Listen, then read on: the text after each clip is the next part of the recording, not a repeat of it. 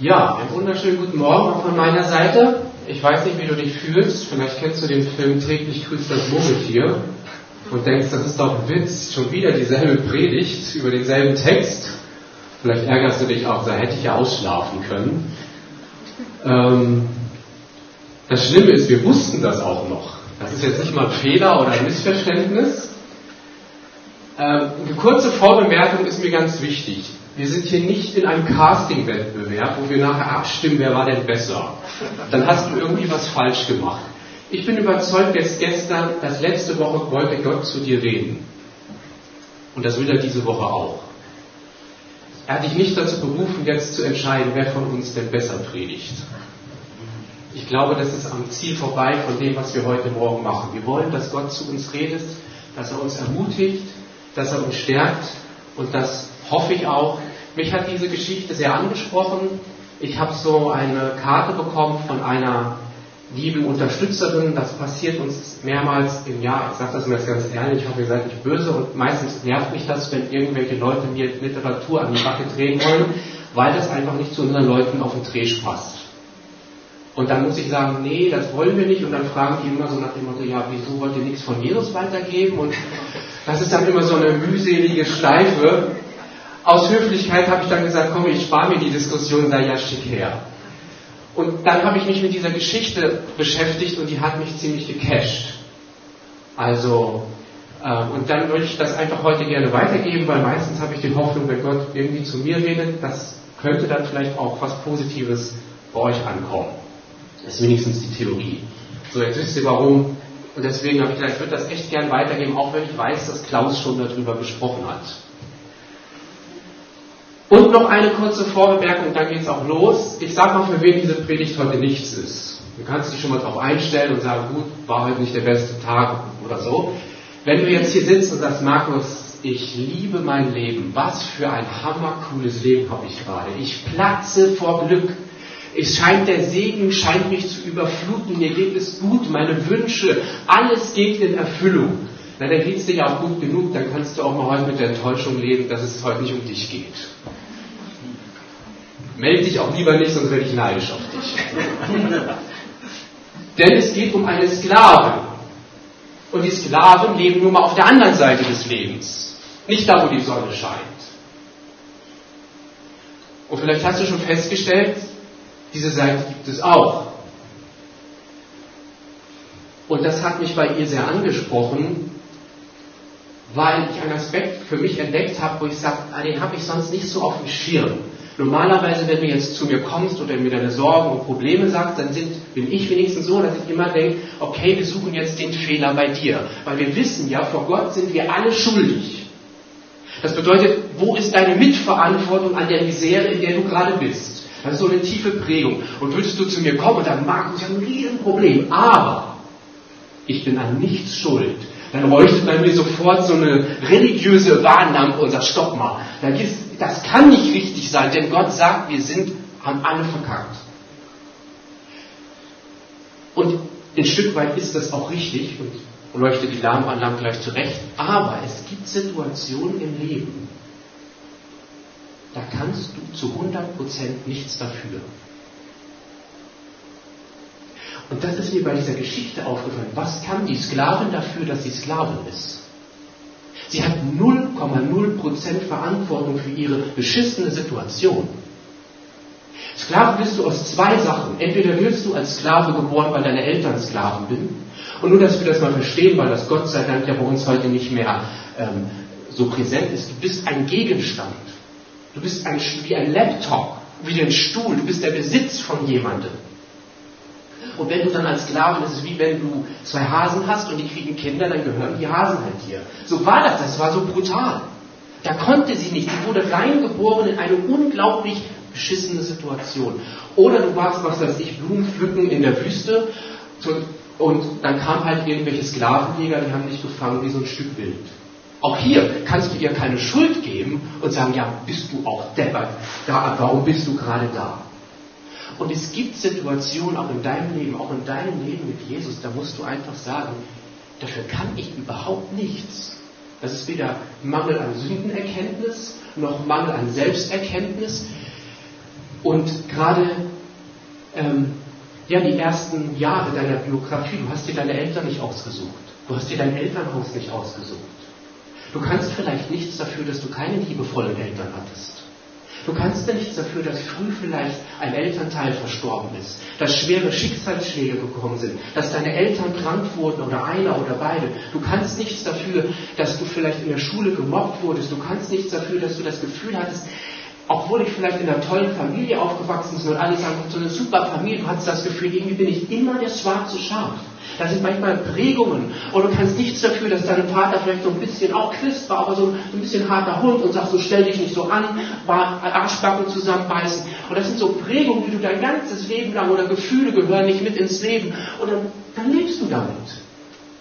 Das hast du dir nicht ausgesucht. Natürlich gibt es auch noch viel schlimmere Sachen. Missbrauch in allen Formen. Und dann startest du ins Leben rein und jetzt bist du wie Hagar und sagst jetzt, jetzt habe ich die, Entschuldigung, die Scheiße.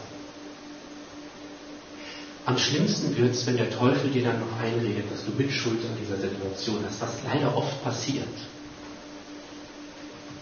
Er sagt, ich bin schuld, dass sich meine Eltern getrennt haben. Viele Kinder müssen erstmal lernen, dafür kannst du gar nichts. Das war gar nicht mit deiner Verantwortung. Man kann sich für alles Schuld geben. Aber wenn Hagar sich die Schuld gegeben hätte, dass sie Sklaven ist, du liebe Güte, ich glaube, jeder von euch würde ihr das ausreden und sagen, Hagar, dafür kannst du nichts. Das Leben ist manchmal genau so bekloppt. Ob du Christ bist, ob du nicht Christ bist, Hagar war ja gar nicht gläubig in dem Sinne. Das heißt, wir wissen, sie war eine ägyptische Sklave, sie hatte irgendwelche ägyptische Götter, die wurde dann gekauft von Abraham, die haben irgendwie andere Götter gehabt. Ne?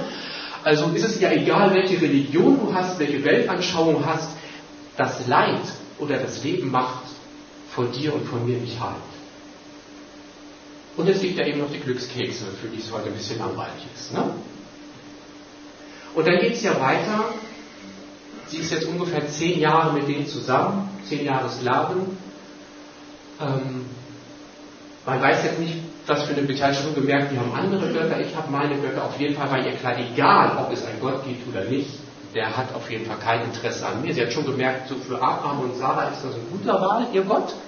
Ne, der war, dem schien das so auf der Sonnenseite des Lebens zu sein. Der war reich und wurde noch reicher und, und irgendwie scheint es gut. Aber es war klar, dieser Gott hat an einer Sklaven aus dem Ausland überhaupt kein Interesse. Und dann kommt natürlich diese wo du sagst, dass dein, du liebst dein Leben war ja schon schlecht genug und dann kommt das mit diesem sexuellen Missbrauch, würde man ja heute sagen, ja? Ungewollten Geschlechtsverkehr. Und als Gegenstand hast du, es gab keine Menschenrechte, es gab keinen Staat, der dich schützt, du warst einfach vollkommen ausgeliefert. Musstest mit einem Mann schlafen, der nicht dein äh, äh, Mann ist, hast ein Kind bekommen von, von jemandem, der woanders verheiratet ist und alle Konzepte, die du vielleicht hattest über Familie, über Beziehung, war im Eimer und du wusstest, was soll jetzt aus diesem Leben noch werden? Das Traurige ist, dass diese Geschichte ja nicht mit der Sklaverei abgehakt ist, sondern dass solche Dinge immer wieder passieren. Schlimmste Katastrophen in deinem Leben passieren können, nicht nur Missbrauch, sondern auch Schicksalsschläge, Tod, Krankheit, psychische Erkrankung. Ja, letzte Woche warst du noch gesund und plötzlich, ne? Und du steckst manchmal gar nicht drin. Und dann hast du irgendwie, oder du wirst krank und hattest gesagt, das habe ich nicht geplant. Es gibt so viele schlimme Dinge in unserem Leben, die dich komplett wie diese Hagar, wo du sagst, jetzt bin ich hier und ich habe tatsächlich an dieser Misere überhaupt gar keine Schuld. Das war für mich erstmal so ein Aha-Effekt. Das gibt es eben auch. Wir müssen nicht immer die Schuld suchen. Und leider ist es manchmal so, wenn du zum Beispiel länger krank bist, kennst du das Spiel garantiert, dann kommen die ersten, so eine Woche darfst du ja mal krank sein. Aber nach zwei müssen wir doch mal fragen, was machst du denn falsch? Nimmst du denn genug Vitamine, mein Freund? Was ist, stimmt mit deinem Leben nicht? Wir haben irgendwie sowas in uns, wir suchen dann irgendwie die Schuld. Oder du bist psychisch krank, ist ja noch schlimmer, kann ja gar keiner greifen. Ne? Und dass man dann irgendwie sagt, also komm, so ein bisschen Arschbacken zusammen und dann geht das auch wieder. Ne? Also du liebe Güte. Also ich, ich fürchte, manche von euch, ne, wenn du daran irgendwie scheinen wir da immer, wir wollen immer da, da muss doch ein Problem, es muss doch eine Lösung geben.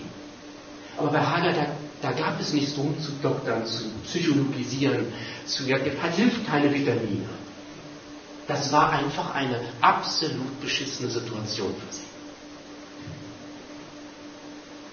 Und wenn du jetzt angekommen wärst als Christ und hättest gesagt, Hagar, ich weiß, dein Leben ist total im Eimer. Ich habe eine gute Nachricht, es gibt einen Gott, der dich sieht. Also ich glaube, wenn ich Hagar wäre, ich hätte den theologischen Mittelfinger gezeigt und gesagt, jetzt, komm.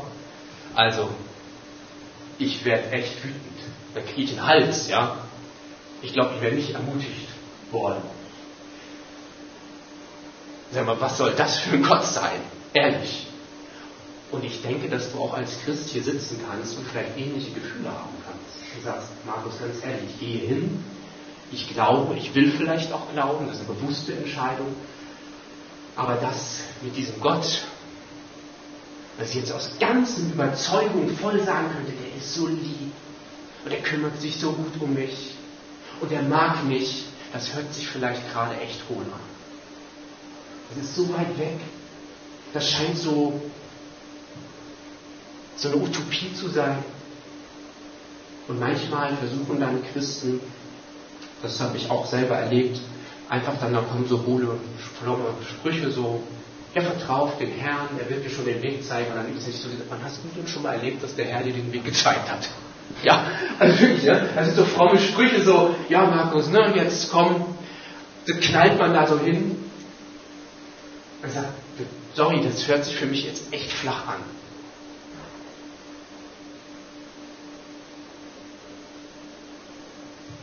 Und dann kommt das, was meistens passiert, ist ganz komisch, vielleicht ist dir das auch schon aufgefallen, wenn du in so einer Krisensituation bist und Panik und Angst und Depression und was auch immer über dich kommt, dann passiert eigentlich ganz oft etwas ganz Blödes. In dieser Situation triffst du auch noch schlechte Entscheidungen. Vielleicht ist dir das schon mal auch aufgefallen. Oder du bist beim Außenstehen und denkst, ich weiß, dir geht schlecht, ich fühle auch mit dir. Aber diese Entscheidung, bitte, bitte, als Außenstehender schreit fast danach, mach es nicht. Ja? Ich kann das auch verstehen, dass du so entscheidest, aber es eine schlechte Entscheidung ist, auch wenn ich dich nachvollziehen kann, die bleibt schlecht, dann läuft die in die Wüste. Hochschwanger. Da will man fragen, ja, ich verstehe, dass du weglaufen willst, alles okay, aber was soll jetzt besser werden? Also, dass du den Freitod wählen willst. Und manchmal kann man so verzweifelt sein, auch als Christ, dass er sagt, eigentlich erwarte ich eigentlich, wäre der Tod die bessere Alternative. Ich halte das nicht mehr aus. Denn es kann ja zwei Dinge passieren. Als Sklave weglaufen, ähm, dann warst du freiwillig. Ne, das ist, wenn du gecasht wirst, war höchstwahrscheinlich ein Todesurteil oder du verdurstest in der Wüste. Dann ist das eine gute Entscheidung. Und manchmal machen wir auch dann in solchen Krisensituationen solche, wirklich solche Harakiri-Entscheidungen. Und sagt, ich würde dich anflehen, das nicht zu tun. Also Hagar war wirklich verzweifelt und leider erlebe ich, dass das Leben auch manchmal bei uns so ist. Oft interessanterweise würde ich jetzt, ich gucke euch an und denke, oh Markus, was erzählst du da für ein Schwachsinn, denen geht es alle gut und die chillen hier ihr Leben und würden sich jetzt irgendwelche Probleme anreden. Ich habe das jetzt gemacht, weil ich merke, manchmal Du redest mit Menschen und denkst, boah, was für ein Hammerleben hat der und plötzlich erzählt er dir Dinge und denkst, boah, der kämpft ja. Ist ja auch nicht immer, dass dein ganzes Leben total im Eimer ist. Aber ich habe den Eindruck, umso älter ich werde, ich nicht, ob das jetzt Weisheit ist, ähm, dass ich merke, eigentlich fast jeden, den ich näher kenne, der hat wirklich auch zu leiden. Da gibt es Probleme. Bei sagt man, ja, die Probleme hätte ich auch gerne, würde es mir gut gehen. Es ist ja nicht immer, dass wir alle total im Eimer sind.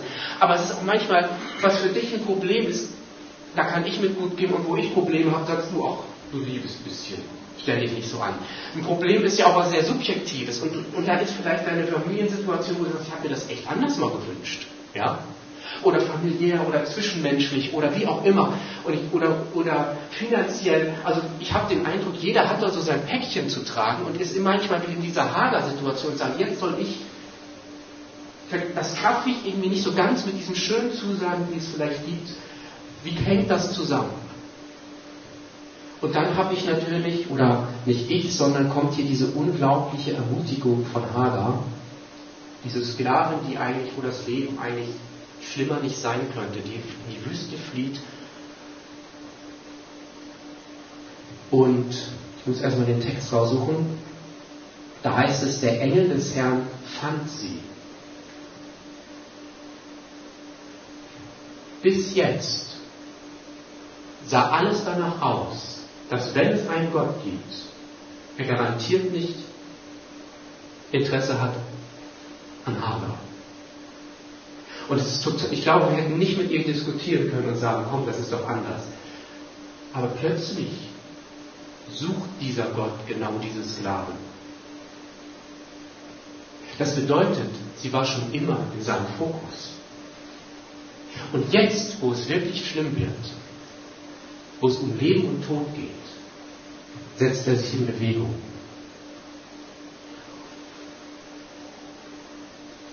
Und er sagt, jetzt stell dir mal vor, vielleicht hast du das Gefühl, Gott interessiert sich gerade, warum auch immer nicht für mich. Und Gott spricht diese Sklavin an und sagt, Hagar. Er findet sie nicht nur, sondern er kennt sie beim Namen. Und er sagt, Sklavin von Sarah. Und im Eingangsauge dieser Gott kennt meine gesamte Biografie. Die muss ich das gar nicht erzählen. Der weiß um meine Situation. Ich war ihm eigentlich nicht egal. Das ist wie eine Offenbarung für sie. Etwas, das plötzlich die Theologie, sage ich mal, wird lebendig. Die hohlen Sprüche, die wir uns manchmal, äh, vielleicht auch mit ein bisschen wenig Glaube sagen, merken wir plötzlich, aber dahinter steht der lebendige Gott.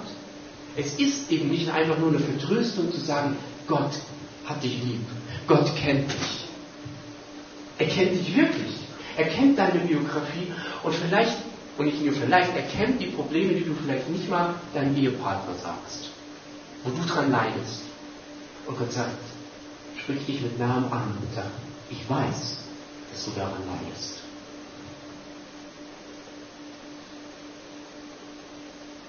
Und dann schickt er sie zurück. Das klingt erstmal ziemlich hart wie zurück. Weil wir fliehen aus dieser Situation. Aber sie kriegt ein Versprechen mit. Er sagt, du wirst schwanger werden und du wirst diesen Sohn Ismael nennen, denn Ismael heißt, Gott hört. Das ist ein Versprechen. Denn der Herr hat gehört, wie du belitten hast. In diesem Augenblick war klar, es gibt nicht nur einen Gott, der weiß, wie es mir geht, sondern der wirklich Anteil nimmt daran. Der kennt deine Sachen, woran du jetzt leidest, was dir das Leben vermiest, was dir die Freude raubt. Und er gibt dir dieses Versprechen. Du kannst zurückgehen in diese Situation mit einer neuen Erkenntnis, dass ich da bin, dass ich dich sehe, dass ich dir ein Versprechen gebe, dich zu hören und dass ich deine Leiden sehe. Dein Sohn wird dann noch ein, über ihren Sohn, dass es gut geht. Und in diesem Augenblick kommt Vielleicht kann man das jetzt verstehen. Da ist diese Frau und auf einmal hat sich ihr gesamtes Leben verändert durch den Zuspruch Gottes und sie, es ist wirklich so, kann mir das in der Wüste, sie steht, ich bin tatsächlich dem begegnet, der mich sieht. Darum nannte sie den Herrn, der mit ihr gesprochen hat, du bist ein Gott, der mich sieht. Man merkt plötzlich, das war für sie wie eine neue Welt, wie eine Tür zu einem neuen Welt. Sie war immer noch eine Sklavin. Es hat sich eigentlich objektiv gar nichts geändert. Aber es war wie ein neues Leben. Und sehen heißt ja nicht, dass Gott da oben rum sitzt und dich anglotzt. Sehen heißt, dass Gott sagt, ich nehme dich wahr, ich weiß, was du empfindest, was du fühlst, ich, ich, ähm, ich kann mit dir fühlen, ich kann mit dir denken. Es ist, er nimmt dich in seiner ganzen Persönlichkeit wahr, wie du bist. Das ist ja viel mehr als nur angucken. Das ist ein tiefes, plötzlich hatte sie das tiefe Gefühl, ich kann zurück in diese Situation gehen, weil es einen Gott gibt, der all das mit mir teilt. Und das hat ihr Leben verändert. Und das wünsche ich dir auch, dass du diese Erkenntnis hast, in dem, was dich bedrückt und was dich leidet, gibt es tatsächlich einen Gott, der dich wahrnimmt. Und es kann sein, dass andere dich nicht wahrnehmen. Und ich weiß, dass das irgendwie verletzend ist. Es kann auch sein, dass du sagst, ich habe den Eindruck, ich werde nicht wahrgenommen in der Gemeinde. Aber es kann nicht sein, dass es einen Gott gibt, der sich nicht wahrnimmt. Und höchstwahrscheinlich haben Abraham und Sarah sie auch nicht besonders viel mehr wahrgenommen nachher. Das hat nicht ihr Leben verändert, dass sie jetzt plötzlich tolle Chefs bekommen hat. Es hat ihr Leben verändert, dass sie entdeckt hat, Gott nimmt mich wahr. Und so kann man das auch immer wieder im Leben erleben. Interessanterweise hatte ich gerade vor kurzem ein Gespräch mit einem Mann und er hat mir erzählt, ähm, dass er, äh, warum auch immer, nicht gerne bei seinen Eltern war und dann zwischen sechs und zwölf immer bei seiner Tante oder Großtante, das habe ich jetzt vergessen, war. Und jeden Tag mit der U-Bahn in Berlin rumgefahren ist, zu ihr die ganze Zeit verbracht hat. Und so ein kleiner Stöpsel hat natürlich einen Wunsch. Und er hat gebetet so als sechs- bis zehnjähriger, lass meine Großtante nicht sterben, bis ich 30 bin. Das war ihr alles, das war sein Lebensmittelpunkt. Ihr ratet mal, wie Gott auf so ein Gebet hört. Mit seinem 30. Lebensjahr, obwohl sie damals schon uralt war, ist die Tante gestorben. Und du hast plötzlich den Eindruck, Gott hat diese wahrgenommen. Das war nicht einfach, wenn wir als Erwachsene, naja, mit 25 braucht er seine Großtante auch nicht mehr. Da würden wir sagen, komm Gott, das Beleg kann zu knicken, aber wir haben einen Gott, der uns wahrnimmt. Oder eine Geschichte, die gerade Lena mir heute Morgen durch Zufall, wenn es denn ein Zufall ist, sagt, und ich darf sie erzählen, ich hoffe, ich erzähle es richtig. Lena hat ja eine Ausbildung als Fotografin gemacht, wie viele von euch wissen, und es waren, wenn ich das verstehe, die drei schlimmsten Jahre ihres Lebens. Außer der hier mit mir, da weiß ich noch nicht, müssen wir noch reden. Aber, ja, das müssen wir nachher klären. Und sie hat, ich glaube, natürlich wirklich geheult jeden Tag und nicht nur aus, sage ich das jetzt aus poetischen Sachen, sondern wirklich, ne? Und sie hat bei ihrem Opa gewohnt, uralt. Und er hat gesagt, du klingelst jeden Morgen für mich, äh, also bei mir und dann bete ich für dich. Und das hat er jeden Tag, er hat sich drei Jahre durchgebetet, durch die schlimmste Zeit ihres Lebens. Und am letzten Tag ihrer Ausbildung ist er gestorben. Und du hast gemerkt, Gott liebt dich. Das war immer noch eine scheiß Ausbildung. Weil du merkst, Gott hat Timing. Dieser Opa hat einen Job. Er sollte sie durchbeten. Und das wünsche ich euch. Dass ihr in eurer Biografie auch vielleicht schon entdeckt, Gott hat mich ja schon gesehen, wo ich mich übersehen gefühlt habe. Gott war ja schon da. Und er hat mir einen Freund zur Seite geschenkt und ich habe das gar nicht vielleicht so auf dem Schirm gehabt. Manchmal ist es so, dass wir wie diese Hager, wir übersehen das, wie gut Gott ist und manchmal müssen wir das noch entdecken. Und das wünsche ich euch, dass wir diese Erfahrung machen, auch in all dem, was wirklich schwer ist und auch schwer bleibt. Jetzt kann ich euch leider nicht erklären, dann ab morgen wird euer Leben happy in Jesus und ihr werdet nur noch Freude und haben. Das hat Gott leider nicht versprochen. Aber er hat versprochen, dass er dich durchtragen wird und dich sehen wird und wahrnehmen wird. Und das wird er machen. Amen.